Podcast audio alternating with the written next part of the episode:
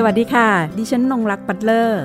นี่คือพื้นที่ของคนชอบอ่านและชอบแชร์ที่จะทำให้คุณไม่ต้องหลบมุมอ่านหนังสืออยู่คนเดียวแต่จะชวนทุกคนมาฟังและสร้างแรงบันดาลใจในการอ่านไปพร้อมๆกันกับหลบมุมอ่านค่ะ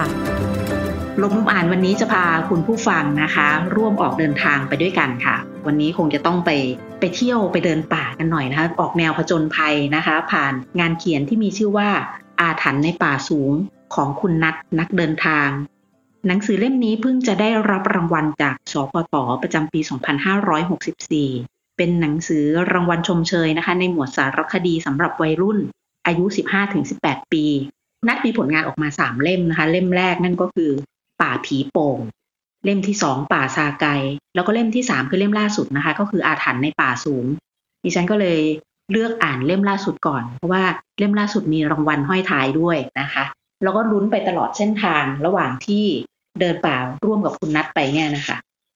เขาก็จะเขียนไว้เรื่องราวต่างๆแล้วก็ลุ้นเอ๊ะเมื่อไหร่คือไม่รู้ทำไมตัวเองมีภาพจำว่าแบบว่ามันต้องมันต้องเจอผีสิรีบๆออกมาอะไรอย่างเงี้ยแต่พออ่านๆไปเอ๊ะเมื่อไหร่ผีจะออกมาสักทีนะแต่มันไม่ใช่แบบนั้นไอ้สิ่งที่เราคิดว่า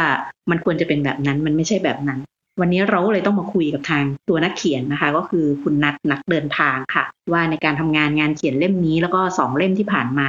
มันมีความเป็นมาอย่างไรนะคะเขาเขาชีวิตการเดินป่าของเขาเป็นอย่างไรบ้างนะคะสวัสดีค่ะคุณนัทสวัสดีครับผมขอบคุณมากเลยนะคะที่มาร่วมพูดคุยนะคะเราจะได้มาช่วยคลี่คลายเรื่องความอาถรรพ์ในป่าสูงที่ดิฉันมีภาพจำอีกแบบไว้นะคะก่อนที่เราจะไปออกเดินป่ากันเนี่ยเรามาทำความรู้จักกับผู้นำทางเราก่อนว่าก่อนที่จะมาเป็นนักเขียนเขามีความสนใจในการชอบอ่านหนังสือแบบไหนบ้างอะไรอย่างเงี้ยนะคะว่าเออความสนใจในการเป็นนักเดินทางกับการเป็นนักเขียนนี่มันเกิดขึ้นพร้อมกันหรือเปล่าคะคุณนัทคะจริงๆผมไม่เคยฝันว่าจะเป็นนักเขียนเลยนะครับคือด้วยความที่ว่าตอนเด็กๆพี่สาวเป็นครูแล้วก็มีพี่สาวเรียนอีกคนเรียนอยู่ช่วงช่วงม.ปลายนะครับเขาก็จะแบบมีหนังสือนอกเวลามาอ่านนะครับจากห้องสมุดอย่างเงี้ยเหมือนกับอาจารย์บังคับให้ให้ให้อ่านแล้วก็เอามาไว้ที่บ้านแต่ผมเป็นคนที่ชอบอ่านตั้งแต่เด็กๆอยู่แล้วอ่านอ่านทุกอย่างอ่านนิทานอ่านการ์ตูนวรรณกรรมเยาวชนนะครับพอตอนหลังก็คืออ่านวรรณกรรมซีไรส์อ่านทุกประเภทเลยครับไม่ว่าจะเป็นนวนิยายเรื่องสั้นสารคดีบทกวีนะครับก็เลยกลายเป็นว่าเราเราเป็นคนที่ติดการอ่านมาตั้งแต่เด็กๆแล้วก็พอเห็นอะไรก็จะรู้สึกว่าเอออยากรู้อยากเห็นอยากอ่านนะครับก็เลยเกิดความรู้สึกที่คิดว่าวันหนึ่งถ้ามีโอกาสก็อยากจะเขียนแต่ก็ไม่ถึงว่าจะเป็นความฝันที่จะเป็นความฝันสูงสุดนะครับแต่แค่รู้สึกว่าพอเริ่มเขียนจริงมันยากก็เลยก็เลยพับความฝันนี้ไปครับเรื่องการเดินทางเนี่ยก็ส่วนหนึ่งเกิดจากการอ่านนี่แหละครับเพราะว่าเราอ่านเยอะช่วงช่วงที่เรียนม.ปลายนะครับก็มีโอกาสได้ไปอ่านหนังสือในห้องสมุดแล้วก็ไปเจอหนังสือเล่มหนึ่งนะครับชื่อว่าล่องไพรของนอยอินทนนท์นะครับเล่มนี้เป็นจุดประกายในการอ่านหนังสือเรื่องป่าแล้วก็จุดประกายในเรื่องของการเดินทางนะครับเพราะเรารู้สึกว่าอ่านแล้วมันมันตื่นเต้นนะครับที่จริงคืออ่านอ่านหลายแนวมากแต่ว่ามาค้นพบว่าทำไมหนังสือแนวป่าอ่านแล้วรู้สึกชอบจังพอดีช่วงนั้นก็มีชมรมค่ายพักแรมนะครับซึ่งอาจารย์ที่โรงเรียนเขาก็จัดแบบชมรมอย่างเงี้ยพาเด็กนักศึกษาออกไปทำกิจกรรมอาสานะครับแล้วก็ออกออกพื้นที่ต่างๆครับซึ่งเทอมละอย่างน้อยหนึ่งหนึ่งครั้งนะครับเราก็รู้สึกว่าเอออยากไปอยากไปแล้วก็พอเริ่มไปก็รู้สึกว่ามีความสุขกับการได้เดินทางบางทีมันเหนื่อยลำบากแล้วอาจารย์แกก็จะประมาณว่าพาไปในที่ที่คนอื่นเขาไม่ค่อยไปกันนะครับไปขึ้นเขาไปลงห้วยคือคือรับเด็กแค่ ยี่สิบถึงสามสิบ คนนะครับอย่างมากก็ไม่เกินห้าสิบต่อครั้งก็เลยกลายเป็นว่าเราได้ทำในสิ่งที่คนอื่นไม่ได้ทำแล้วก็มันเป็นความภาคภูมิใจแล้วก็คิดว่าเรื่องการเดินทางเนี่ยมันเริ่มซึมซับเข้ามาอยู่ในตัวของเราโดยอัตโนมัตินะครับจนกระทั่งว่าพอเรียนจบมาก็เลยเริ่มทำงานแล้วก็เริ่มเก็บเงินเพื่อเดินทางอย่างจริงๆจังๆนะครับทีนี้พอเราเดินป่าขึ้นเรื่อยๆเราเรามันรู้สึกตอนไหนคะว่าเราแบบเราเราน่าจะทำงานเขียนหรือว่าบันทึกเรื่องราวเหล่านี้เอาไว้อะค่ะเพื่อจัดพิมพ์เป็นหนังสือออกมาถ้าเล่าเรื่องการงานเขียนนี่ก็ต้องย้อนไปตั้งแต่ตอนที่ออกค่ายนั่นแหละครับคือตอนนั้นพอเราเริ่มออกเดินทางจริงคือผมเป็นคนชอบเขียนบันทึกอยู่แล้วตอนตั้งแต่สมัยประถมผมก็เขียนบทกวีแล้วก็เขียนเรียงความอย่างเงี้ยส่งเข้าประกวดอยู่แล้วตอนม.ปลายตอนม.ม.ต้นผมก็คือผมส่งทุกรายการนะครับมีรายการประกวดกวีอะไรในโรงเรียนผมจะส่งหมดแล้วก็เหมือนกับก็เคยได้เป็นตัวแทนของโรงเรียนประกวดกรสดบ้างเขียนเรียงความบ้างอะไรอย่างเงี้ยครับแต่ แต่ก็ไม่ถึงว่าเออเราจะเก่งอะไรมากขนาดนั้นเมื่อก่อนก็ไม่ได้รางวัลที่สองที่สามเพื่อชมเชยอะไรอย่างเงี้ยครับทีนี้พอด้วยตัวเองเป็นคนเป็นคนลืมง่ายก็จะชอบเวลาไปไหนก็จะชอบบันทึกก็จะมีสมุดบันทึกเล่มหนึ่งตลอดเวลาไปเก็บชมรมค่ายแกรมนะครับตอนนั้นของโรงเรียนเชียนใหญ่มีอาจารย์ทัศนาพงศ์ยีรานะครับแกเป็นคนพาไปแล้วอาจารย์ก็จะแบบว่าเอ่อให้เราสรุปการการเดินทางในในแต่ละในแต่ละค่ายนะครับซึ่งตัวเนี้ยผมก็จะเป็นประเด็นหนึ่งที่ที่หยิบยกขึ้นมาอธิบายในในตอนสรุปของชมรมในแต่ละเทอมนะครับผมก็เลยจำเป็นที่ต้องจดไว้เรื่องราวนะครับก็เขียนบันทึกไว้ว่าเจออะไรทำอะไรบ้างในในแต่ละครั้งนะครับมันก็เลยกลายเป็นความเคยชินคือหมายความว่าผมไปที่ไหนทุกที่ผมก็จะจดตลอดเลยครับ mm-hmm. เมื่อก่อนก็คือจดใส่สมุดบันทึกนะครับพอช่วงช่วงหลังนะครับที่เริ่มเดินทางจริงๆแล้วก็เทคโนโลยีเรื่องโทรศัพท์มือถือเข้ามานะครับผมก็จะใช้วิธีปรับเปลี่ยนวิธีการการเขียนใหม่นะครับจากเขียนสมุดบันทึกบางทีเวลาเราเดินทางมันก็ไม่สะดวกในการพกเอาเวลาเข้าป่าหลายๆวันแล้วแบบเจอฝนเจอลมอย่างเงี้ยแต่ผมจะใช้วิธีการเขียนบันทึกลงในโทรศัพท์มือถือซึ่งมันก็จะมีสมุดโน้ตอยู่เวลาถ้าเข้าป่าแล้วฝนตกผมก็จะมีถุงพลาสติกนะครับที่มีซิปนะครับใส่มือถือไว้อย่างเงี้ยแล้วก็เจออะไรที่ตื่นเต้นหรือว่าประทับใจอย่างเงี้ยก็จะจดจดจดไว้ในในสมุดมือถือเอ่อในมือถือตลอดนะครับในสมุดโน้ตแล้วก็อะไรที่เราถ่ายไม่ทันเจอแล้วเห็นจดไม่ทันนะครับอย่างเงี้ยเราก็จะถ่ายรูปเอาไว้ผมก็ใช้วิธีนี้นะครับแล้วพอกลับมาหรือว่าตอนกลางค่ำกลางคืนของแต่ละคลิปนะครับผมก็จะจดจดจดจดไว้ก็ไม่ได้คิดว่าวันหนึ่งผลงานเหล่านั้นจะมาเป็นงานเขียนในปัจจุบันนี้นะครับแต่ว่าก็จดไว้เพราะเป็นความความชอบโดยส่วนตัวนะครับว่าครั้งหนึ่งเราได้เคยได้ไปที่นี่นะมีรูปมีภาพมีเรื่องราวมีคนให้เราได้จดจำนะครับว่าเออเขาได้ทำอะไรบ้างเขาเราได้เจออะไรบ้างแล้วมีโอกาส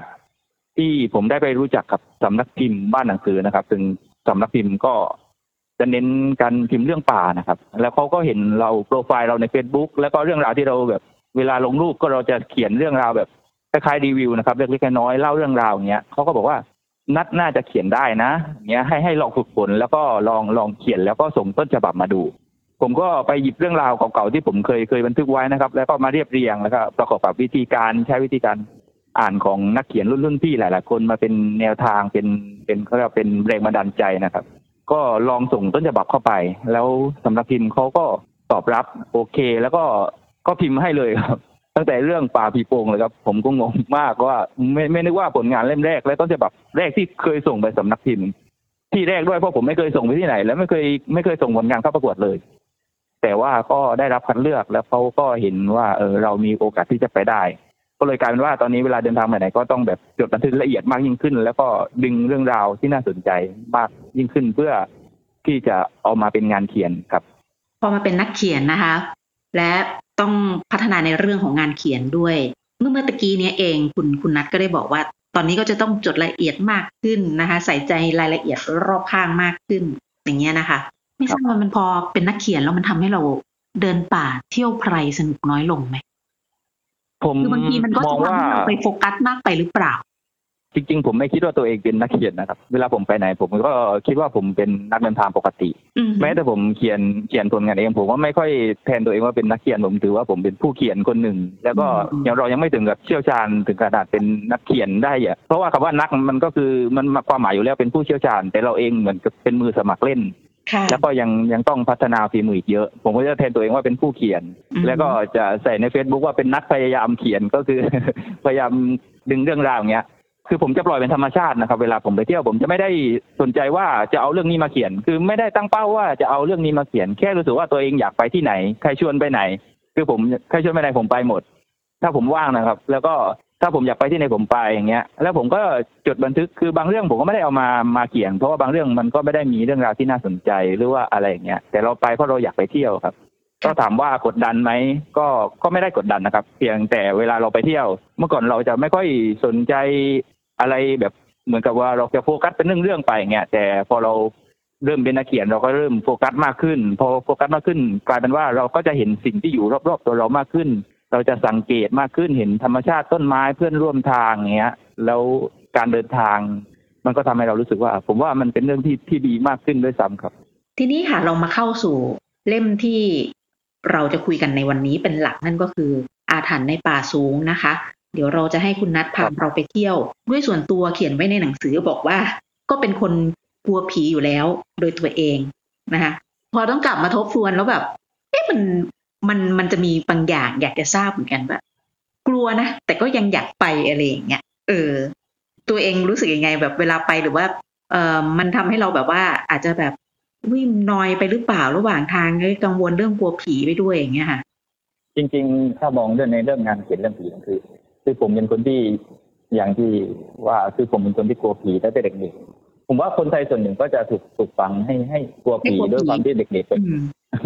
เพราะว่าตอนเด็กๆเราจะเคยเจอว่าเวลาเราทำอะไรไปเที่ยวกลางคืนเงี้ยก็จะหลอกว่าเออเดี๋ยวกลัวเดี๋ยวโดนผีหลอกนะมันก็เป็นสาเหตุหนึ่งที่ผมไม่ค่อยเที่ยวกลางคืนเพราะผมก็โดนโดนปลูกฝังมาอย่างนี้แต่ว่าก็น่าแปลกยิ่งยิ่งเราบอกว่ายิ่งเรากลัวเราก็ชอบฟังเรื่องผีแล้วก็ชอบชอบอ่านเรื่องผีเออเด็กก็จะชอบให้เล่าให้คุณย่าเล่าเรื่องผีให้ฟังบ่อยๆแล้วพอโตขึ้นมาถ้าอ่านหนังสือได้ก็เริ่มหาหนังสือเกี่ยวกับเรื่องผีนี่อ่านคือหนังสือเรื่องป่าเนี่ยถ้าเป็นเรื่องเกี่ยวกับลี้ลับลี้ลับในผมอ่านเกือบหมดเลยครับไม่ว่าจะเป็นของอาจารย์วัฒนาบุญยังนะครับของอาจารย์บุรันดันตีนะครับของพี่นกร้อยป่านะครับหรือแม่ของอาจารย์ชาลีเอี่ยมกสินนะครับคือเรื่องเรื่องไหนที่เกี่ยวกับผีลี้ลับในผมเอามาอ่านก่อนเป็นพวกสาบสมิงจะพวกเรื่องเกี่ยวกับสมิงเรื่องเมืองลับแลอะไรเงี้ยครับหรือกระทั่งว่าเรื่องเรื่องผีในป่านะครับอย่างเงี้ยผมผมรู้สึกว่าอ่านแล้วมันมันตื่นเต้นดีนะแต่ก็กลัวนะครับบางคืนอ่านอ่านแล้วก็นอนไม่หลับแต่ก็ยังอยากจะอ่านทีนี้พอพอเริ่มเขียนจริงๆนะครับก็ความรู้สึกว่าเออก็อยากอยากมีหนังสือสักเล่มหนึ่งที่เรารู้สึกว่าเออเราเราถ่ายทอดเรื่องราวที่เราได้เคยได้เจอเหมือนกับที่นักเขียนหลายคนเคยได้เจอมานะครับแต่ว่าด้วยด้วยความที่ว่าในเรื่องนี้มันเป็นงานเขียนเชิงสารคดีนะครับก็เลยการว่าผมก็จะดึงเรื่องราวนะครับที่ผมเคยเขียนเขียนเขียนไว้ที่ตอนต่างๆนะครับเอามาเลือกเลือกเลือกดูว่าเออตอนไหนบ้างที่ผมไปเจอเรื่องลี้ลับอาถรรพ์แล้วก็มารวมเป็นเล่มนะครับคือถ้าพูดจริงๆก็คือผมเวลาผมเขียนบันทึกอะผมจะเขียนแบบแบบเยอะมากเพราะผมไปเดินทางไปเกือบทั่วประเทศนะครับเกือบทุกจังหวัดแล้วก็ใช้เวลาเป็นสิบปีแล้วที่ผมเดินเดินทางจริงๆจังๆอยู่เวลาจะรวมเล่มก็จะเอาเอาเรื่องที่คล้ายๆว่าเรื่องเรื่องที่เกี่ยวโยงหรือเกี่ยวเนื่องกันมารวมอยู่ในเล่มเดียวกันนะครับเล่มนี้ก็เลยกลายเป็นว่าอาถรรพ์ในป่าสูงนี้ก็คือจะรวมเรื่องราวของป่าหลายหลายพื้นที่ตั้งแต่ป่าภาคใต้ภาคเหนือภาคอีสานนะครับซึ่งก็จะคัดเอาตอนที่รู้สึกว่ามันมีเรื่องแปลกๆนะมันมีเรื่องราวที่แบบคนอื่นเคยเจอหรือว่าเราเคยเจออย่างเงี้ยครับหรือว่าเราไปเคยไปเจอพร้อมกันอย่างเงี้ยครับก็เลยออกมารวมไว้นะครับค่ะตอนเขียนพอพอต้องมานั่งรวบรวมอีกทีนะคะกลัวไปด้วยไหมคะยังมีภาวะกลัวตอนนั้นอยู่หรือเปล่าหรือว่าเราได้ใส่อะไรเพิ่มเข้าไปไหมในในการแบบมาทำต้นฉบับอะค่ะตอนทำต้นฉบับนะคือผมก็ไม่แน่ใจว่าคนอื่นเขาเขาเขียนสารคดียังไงแต่ตัวผมเองอะผมได้แนวการเขียนมาว่าผมจะไม่ไม่หลอกตัวเองแล้วก็ไม่หลอกคนอื่นไม่หลอกผู้อ่านแล้วก็ในตัวผมเองผมก็จะไม่หลอกหมายความว่าทุกเรื่องที่ผมดึงเข้ามามันต้องเป็นเรื่องที่ถ่ายทอดจากประสบการณ์จริงด้วยความที่ผมเคยเจอเคยไปพูดคุยกับอาจารย์วัฒนาบุญยังนะครับนักเขียนเรื่องป่าแล้วก็อาจารย์บุรันดันตีนะครับที่เป็นนักเขียนเรื่องป่าคนที่ผมเคารพนับถืออยู่อาจารย์เขาแนะนำมาว่าการเขียนสารคดีนะคือการถ่ายทอดเรื่องราวจากความเป็นจริงซึ่งแก่นแท้ของงานสารคดีก็คือสิ่งที่เราเจอมาด้วยตนเองครับเรื่องนี้พอมันเป็นแนวสารคดีก็ก็กลายเป็นว่าผมก็ไม่สามารถที่จะไปเสริมเติมแต่งอะไรให้มันแบบเกินไปจากความที่สิ่งที่เราเจอนะครับผมก็จะเหมือนกับเล่าแบบซื่อๆเล่าแบบเหมือนกับเล่าให้ให้เพื่อนคนหนึ่งฟังว่าผมเจออะไรมาบ้างก็เลยกลายเป็นว่าหนังสือเรื่องนี้อาจจะแบบไม่ได้อาถรรพ์จนถึงขั้นว่าอ่านแล้วจะขนลุกหรือว่าแบบกลัวตามมาด้วยแต่ว่าก็เหมือนกับการเล่าเรื่องการเดินป่าแล้วแล้วมีเรื่องราวลี้ลับที่เราได้เจอเสริมเข้ามาอีกอีกทางหนึ่งคือผมต้องบอกอย่างนี้ว่าด้วยความที่ว่าหนังสือผมมันเป็นสารคดีเกี่ยวกับป่านะครับก็เลยกลายเป็นว่าถ้าคนคนที่ไม่เคยอ่านสารคดีหรือว่าเรื่องสั้นหรือว่านวนิยายที่เกี่ยวกับป่ามาก่อนก็จะแบบมันก็จะคาดหวังว่าเออต้องเป็นผีออกมาหลอกแบบแบบในละครหรือเหมือนกับแบบเออเรื่องผีโดยตรงเลยนะครับที่จะเล่าเกี่ยวกับเรื่องผีโดยตรงเลยนะครับแต่ว่าตอนที่ผมเขียนเรื่องนี้ผมก็จะอ่านหนังสือเกี่ยวกับแนวป่าที่เกี่ยวกับเรื่องลี้ลับเยอะมากนะครับเพื่อดูแนวทางในการเขียนนะครับซึ่งส่วนใหญ่ก็จะมีลักษณะคล้ายๆกันนะครับแต่ว่าก็น่าแปลกคือหนังสือผมคนที่ซื้อไปอ่านส่วนใหญ่จะไม่เคยอ่านหนังสือป่ามาก่อนแล้วเขาก็จะแบบเออจะแปลกใจว่าอืมทำไมมันมีเรื่องราวอย่างอื่นอย่างอื่นอยู่ด้วยอย่างเงี้ยครับผมก็เลยบอกว่าเอ่อหนังสือของผมเนี่ย มันเหมือนกับเป็นการถ่ายทอดเรื่องราวประสบการณ์การเดินทางในป่ามากกว่าคือเราก็นำเสนอสิ่งที่เราพบเจอมิตรภาพเส้นทางนะครับแล้วก็สภาพพื้นที่ป่ารวมถึงการใช้ชีวิตอยู่ในป่านะครับแล้วส่วนสิ่งลี้ลับนี่ก็คือเป็นสิ่งที่เราได้ประสบพบเจอนะครับซึ่งมันอาจจะเวลาเราไปในแต่ทริปมันอาจจะเกิดขึ้นหรือไม่เกิดขึ้นก็ได้นะครับแต่บังเอิญว่าทริปที่ผมไปที่ผมเห็นเนี่ยคือคือผมก็ไม่คาดหวังว่าจะเจอนะครับแต่บังเอิญมันเจอแล้วเราเจอเรารู้สึกว่ามันแปลกๆเราก็จะเอามาเรียบเรียงอยู่ในผลงานของเรานะครับซึ่งเทคนิคการเขียนเนี้ยยอมรับว่ามันเป็นข้อดีของอาจารย์วัฒนาบุญยังนะครับซึ่งผมก็จะอ่านของผลงานของอาจารย์วัฒนาเยอะแล้วก็ลักษณะของการเขียนของอาจารย์วัฒนาก็คือจะเหมือนกับเป็นการปูเรื่องนะครับแล้วก็จะแบบจะมาจบได้แบบรู้สึกว่ามันมันอึ้งมันรู้สึกว่ามันมันอิ่มเรื่องเนี้ยครับก็เลยพยายามที่จะดึงดึงจุดเด่นตรงนี้มาครับในในการเขียนแนวเรื่องในเรื่องอาถรรพ์ในป่าสูงนะครับซึ่งก็ถ้าคนไม่เคยอ่านแนวป่ามาก่อนก็จะแบบรู้สึกว่าอืมอาจจะไม่เคยคุ้นชินนะครับแต่ผมบอกว่าผมก็ไม่อยากให้คนที่แบบกลัวผีก็กลัวมากจนเกินไปนะครับเพราะบางทีบางคนก็บอกว่าเล่มนี้เขาไม่กล้าซื้อนะครับมีแฟนคลับผมบางคนก็ซื้อเล่มหนึ่งเล่มสองเล่มนี้เขาไม่ซื้อเขาบอกว่าเขากลัวผีบอกว่ามันไม่ได้ขนาดนั้นมันก็คือเรื่องราวที่ว่าเหมือนกับเพื่อนเล่าสู่กันฟังนะครับเราก็ไม่ได้มีเจตนาว่าจะมาหลอกผีโดยตรงแต่คือเหมือนกับว่าเล่าเรื่องเดินทางมากกว่าครับไม่ต้องกลัวนะคะเพราะดิฉันอ่านแล้วดิฉันไม่กลัวค่ะเพราะดิฉันก็หลอกผีจะมาอยู่เหมือนกันเรื่องที่ชอบมากคืออะไรรู้ไหมป่าช้ากะเหรี่ยงโอ้โหตอนที่คุณเขียนบอกว่าคุณเห็นหมู่บ้านนั้นคือแบบว่าอย่างสวยอ่ะโอ้ยเราแบบรู้สึกตื่นตาตื่นใจไปด้วยตายแล้วตอนที่อ่านเจอยังคิดว่า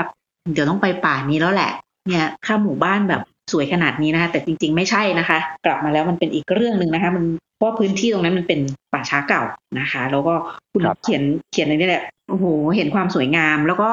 ได้เห็นถึงวิถีชีวิตค่ะของคนที่เขาอยู่กันในพื้นป่าคนที่เขาต้องทำมาหากินพึ่งพามีอาชีพ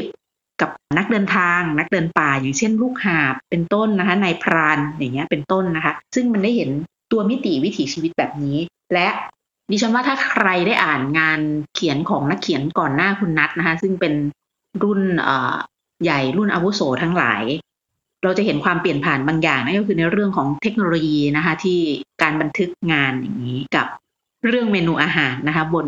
อ่าตามอย่างเช่นที่ภูกระดึงเนาะตามยอดภูหรือว่าตามพื้นที่ที่เขามีโรงอาหารหรือพื้นที่ให้ให้คนทานอาหารได้อย่างเงี้ยนะคะอันนี้ก็เป็นสิ่งที่ชอบรวมถึงรู้สึกว่าเรื่องเรื่อง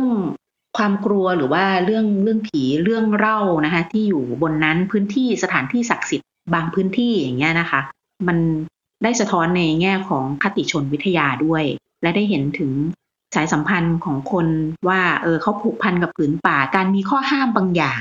เกี่ยวกับพื้นที่ศักดิ์สิทธิ์หรือแม้แต่ข้อห้ามในการเข้าไปใช้พื้นที่บางพื้นที่นั้นนะคะมีที่มาที่ไปค่ะทีนี้ตอนนี้ก็มีงานประจำด้วยนะคะการเขียนแนวเดินป่าเนี่ยมันก็ต้องเราก็ต้องไปของเราความรักของเราก็มีในการเดินทางก่อนจะไปแต่ละครั้งมีการเตรียมตัวอย่างไรบ้างคะเพื่อไม่ให้กระทบกับงานเราด้วยอะค่ะแล้วบางพื้นที่มันต้องมีการเขาเรียกอะไรอะเก็บกำลังตัวเองอะเพื่อจะไปเดินอย่างเงี้ยค่ะเรื่องเรื่องการเดินทางนะครับผมมีมีสองสองแนวอยู่ครับแนวหนึ่งคือผมอยากไปเองกับสองคือคนอื่นอยากไปและชวนผมก็คือถ้าผมอยากไปเองผมก็จะดูสถานที่นะครับเอ่อแล้วก็วันเวลาที่เราจะเข้าไปสถานที่นั้นนะครับก็บางบางป่ามันก็ต้องเข้าหน้าฝนบางป่าก็ต้องเข้าหน้าหนาวบางป่าก็ต้องเข้าหน้าแล้งนะครับมันก็จะมีสภาพพื้นที่ไม่เหมือนกันซึ่งผมก็จะใช้วิธีการถ้าป่าอย่างนั้นก็ใช้วิธีการจองจองทริปในช่วงของวันหยุดยาวนะครับเพราะว่าด้วยความที่มีอาชีพรับราชการนะครับก็จะมีวันหยุดเสาร์อาทิตย์แล้วก็มีวันหยุดนักขัตฤกษ์นะครับบางทีถ้าหยุดยาวสามวันสี่วันห้าวันเราก็จะแบบกำหนดกำหนดทริปได้แล้วก็จะใช้วิธีการเดินทางโดยการใช้เครื่องบินเป็นหลักนะครับเพราะว่ามันจะย่นระยะเวลาในการเดินทางไม่ต้องเสียเวลาในการเดินทางเยอะนะครับแล้วก็เราก็จะได้ไปถึงสถานที่ท่องเที่ยวได้ป่าพื้นป่าที่เราจะไปได้เลยนะครับส่วนอีกอีกอย่างหนึ่งก็คือกรณีที่มีคนชวนนะครับส่วนใหญ่ตอนหลังๆนี่คือเขาก็จะรู้ว่าเออมันจะมีช่วงไหนอย่างเงี้ยเขาจะชวนให้มันติดเสาร์อาทิตย์อย่างเงี้ยแล้วเราก็จะสามารถที่จะลางานวันพฤหัสวันศุกร์ได้สักสองวันเนี่ยครับก็ด้วยราชการมันจะมีวันลาพักผ่อนอยู่แล้วปีละยี่สิบวันนะครับซึ่งผมจะไม่ลาไปไหนเลยไม่เคยลาอยู่บ้านไม่เคยลาอะไรเลยเก็บวันลาทั้งหมดทั้งปีไว้เพื่อการเดินทางโดยเฉพาะแล้วก็ปีหนึ่งก็จะมีทริปที่หนักๆจริงๆก็ไปแบบประมาณสี่วันห้าวันหกวันหรือไปเป็นเจ็ด แปดวันอย่างเงี้ยครับก็จะใช้วิธีการลาห้าวันเลยแล้วก็จะได้แบบประมาณสักเก้าวันนะครับติดเสาร์อาทิตย์ด้วยอย่างเงี้ยมันก็จะ แต่ว่าทริปอย่างนี้ก็จะไม่ไปบ่อยปีหนึ่งสักครั้งสองครั้งหรืออย่างมากสุดก็สามครั้งเพื่อจะเซฟเวลาไว้นะครับก็มันต้องต้องจัดสรรเวลาเยอะเหมือนกันครับค่ะคุณนัทคะตอนนี้สื่อออนไลน์เองก็ค่อนข้างจะเข้ามามีบทบาทกับทางคนที่รับข้อมูลข่าวสารนะคะค่อนข้างเยอะทีเดียวเราก็จะเห็นเพจต่างๆของนักเดินทางอิสระจำนวนมากนะคะเผยแพร่ทั้งในเรื่องของเพจในเรื่องของ YouTube เองค่ะคุณนัทเองในเรื่องของการเป็นงานเขียนนี่ตัวเองคิดว่าอยากจะทำในในรูปแบบของสื่อแบบออนไลน์ด้วยไหมหรือตั้งใจที่จะทำเป็นงานเขียนแบบนี้แหละบันทึกของเราไปแล้วก็ค่อยมารวบรวมเป็นเล่มแล้วมองว่างานเขียนแบบนี้มันมันได้ให้อะไรกับเราหรือว่ามันมันมีเสน่ห์อย่างไรบ้างอะไรอย่างเงี้ยค่ะผมผมเริ่มต้นจากการเป็นนักอ่านและผมรู้สึกว่าไม่ว่าจะเทคโนโลยีจะไปยังไงผมรู้สึกว่าการหยิบหนังสือขึ้นมาอ่านมันยังดูมีเสน่ห์ครับแล้วก็มันดูเหมือนกับอะไรที่จับต้องได้คือผมก็ไม่ได้ได้ขัดขวางระบบเทคโนโลยีใหม่ๆนะครับในเรื่องของเพจหรือเรื่องของ YouTube อะไรเงี้ยครับคือมีคนแนะนำเหมือนกันว่าให้ผมทำเพจหรือว่าเกี่ยวกับการท่องเที่ยวการเดินทางหรือว่าเพจเกี่ยวกับงานเขียนนะครับหรือหรือ YouTube เนี่ยแต่ผมรู้สึกว่าผมไม่เก่งเรื่องเทคโนโลยีครับแล้วก็ผมคิดว่าถึงแม้ผมจะเรียนรู้แล้วพยายามที่จะทำได้แต่แต่ว่าผมว่าเราทำในสิ่งที่เราถนัดมันจะทำให้เราทำผลงานได้ดีกว่าผมรู้สึกว่าการเขียนมันเป็นสิ่งที่ที่ผมสามารถดึงศักยภาพของผมออกมาได้เยอะกว่าการทำอย่างอื่นก็เลยก็เลยเน้นที่จะทำในสิ่งที่ตัวเองถนัดผมว่าถ้าเราทำในสิ่งที่ตัวเองรักมันมันจะไปได้ไกลกว่าซึ่งก็ก็มองว่างานเขียนหนังสือมันยังมีเสน่ห์อยู่นะครับถึงแม้ว่าเออคนยุคหลังจะเริ่มอ่านหนังสือน้อยลงแต่ผมก็เชื่อว่ายังมีนักอ่านกลุ่มหนึ่งนะครับที่ที่เขาสนใจที่จะอ่านเป็นหนังสือยังสะสมหนังสืออยู่นะครับแล้วก็คิดว่าหนังสือก็ยังยังอยู่ได้นะครับแต่เพียงช่วงเปลี่ยนผ่านช่วงเทคโนโลยีอาจจะมีการเปลี่ยนแปลงนิดหน่อยเราก็ต้องปรับตัวและและตัวผมเองก็เหมือนผลงานของผมเนี่ยก็จะมีคนขอไปลงใน YouTube เงี้ยบางคนบอกว่าทำไมไม่ทำเองผมบอกว่าผมก็เปิดโอกาสให้คนอื่นดีกว่าแต่ว่าเขาอาจจะขอผลงานของผมไปอย่างเงี้ยผมก็ก็ถ้ามาติดต่อเนี่ยผมก็ให้ให้ไปนะครับแต่ว่าตัวผมเองผมก็ไม่คิดว่าจะทำแต่ก็จะเน้นงานเขียนเพียงอย่างเดียวครับค่ะโอ้นะคะนี่ก็ชัดเจนนะคะส่วนใครอยากจะได้ผลงานคุณนัทไปทำในรูปแบบในสื่อแบบแพลตฟอร์มอื่นนะคะก็สามารถติดต่อคุณนัทได้เลยนะคะใน Facebook Page นัทนักเดินทางนะคะมีป่าไหนอีกคะที่อยากจะไปอยากไปมากๆนี่ไปไปมาครบทุกป่ายังคะถ้าถามว่าครบทุกป่าไหมก็ในเมืองไทยที่อยากไปก็คือไปมาเกือบเกือบครบแล้วนะครับคือก็รู้สึกว่าเราเรายิ่งยิ่งเราเดินทางเราจะรู้จักคนมากขึ้นพอรู้จักคนมากขึ้นก็จะมีการแบบชวนโน่นชวนนี่มีการนัดแนะกันไปอย่างเงี้ยผมก็เหมือนกับไหลไปเรื่อยๆคือผมทำตัวเหมือนกับว่าเป็นคนที่ชวนเที่ยวง่ายหน่อย ถ้ามีเวลาว่างคือผมก็จะไปตลอดก็เลยกลายเป็นว่าในในในของส่วนเมืองไทยก็ก็ถือว่าไปเกือบทุกจังหวัดเลยครอบคลุมในเนี่ยครับแล้วก็ปีสองปีที่ผ่านมาก็เริ่มเริ่มไปป่าพม่านะครับคือผมผมคิดไม่เหมือนคนอื่นผมรู้สึกว่าผมต้องเที่ยวในบ้านตัวเองให้ครบก่อนแล้วค่อยไปที่อื่นนะครับก็เริ่มเริ่มต้นเดินทางก็ผมเริ่มจากภาคใต้เลยแหละเริ่มเที่ยวจากนครศรีธรรมราชทั่วหมดก่อนแล้วก็เริ่มเที่ยวในจังหวัดอื่นในส่วนภาคใต้แล้วก็ไปส่วนภาคเหนือตอนหลังก็มาอีสานตะวันออกตะวันตกนะครับแล้วก็ตอนนี้ก็เริ่มไปกินพื้นที่แถวแถวชายแดนนะครับซึ่งแต่ว่าถ้าป่าที่อยากไปจริงๆตอนนี้ก็นี่รู้สึกว่าอยากไปแถวลาวตอนใต้นะครับก็รู้สึกว่าเออเรายังไม่เคยได้ไปสัมผัสวิถีชีวิตของคนชาวลาวนะครับแล้วก็พื้นป่าในในโซนของประเทศลาวจริงๆแต่ว่าโซนของพม่าเนี่ยก็ก็เพิ่งไปมาแล้วก็รู้สึกว่าประทับใจแล้วก็ยังอยู่ในขั้นตอนของการเขียนอยู่นะครับถ้ามีโอกาสก็ว่าจะไปแถวที่ราบกลุ่มโบโลเว่นนะครับแถวแถวลาวตอนใต้ครับค่ะนะคะเราก็ได้เห็นเส้นทางนะคะการเดินป่านะคะของคุณนัทนักเดินทางนะคะผ่านงานเขียนสามเล่มด้วยกันนั่นก็คือป่าผีโป่งป่าซาไกอาถรรพ์ในป่าสูงนะคะอันนี้วันนี้เราคุยกันในภาพรวมทั้งหมดในการทำงานของทั้งสามเล่มแล้วก็ลงไปเจาะในเรื่องของอาถรรพ์ในป่าสูงนะคะซึ่งเป็นหนังสือที่เพิ่งจะได้รับรางวัลชมเชยในหมวดสารคดีสำหรับวัยรุ่นอายุ สิบห้าถึงสิบแปด ปีของสพฐนะคะประจำปีสองพันห้าร้อยหกสิบสี่นะคะวันนี้ต้องขอขอบคุณคุณนัทมากเลยนะคะที่พาเราได้ออกเดินทางจริงๆประทับใจในเรื่องของเบื้องหลังของการทำงานด้วยการใช้ชีวิตรวมถึงการวางแผนในการเดินทางและวิธีการทำงานเขียนของแต่ละเล่มนะคะว่ามีขั้นตอนการทำงานอย่างไรบ้างและความชัดเจนในการที่จะเป็นนักเดินทางแล้วก็โฟกัสที่จะเป็นนักพยายามเขียนอยู่ตลอดเวลานะคะรวมถึงรู้ตัวเองว่า เราชอบงานเขียนเราชอบการอ่านเราก็ทำเป็นรูปเล่มละกันแพลตฟอร์มอื่นเนี่ยใครสนใจนะคะก็ค่อยว่ากันอีกทีไปขออนุญาตจากคุณนัทเอาไปทำก็ได้นะคะวันนี้ต้องขอขอบคุณนะคะจากแรงบันดาลใจนะคะหนังสือร่องภัยจนมาสู่ตอนนี้นะคะเป็นนัทนักเดินทางนะคะมีหนังสือออกมาแล้วสามเล่มและเราก็หวังว่าในอนาคตเราก็คงจะได้อ่านตั้งแต่ผืนต่อไปอาจจะเป็นผืนป่าริมตะเข็บชายแดนของประเทศไทยนะคะแล้วหลังจากนั้นก็คงจะกินพื้นที่ไปในป่าของประเทศอื่นๆซึ่งคุณนัทก็จะพาเราออกเดินทางนะคะถ้ามีเล่มใหม่ค่ะถัดไปกว่านี้นะคะเราก็คงจะได้คุยกับคุณนัทอีกค่ะวันนี้ขอบคุณที่ติดตามรับฟังโลกอมอ่านสวัสดีค่ะหากมีหนังสือดีๆที่อยากมาแชร์กันมาบอกกับเราได้นะคะแล้วกลับมาโลกมุมอ่านด้วยกันค่ะ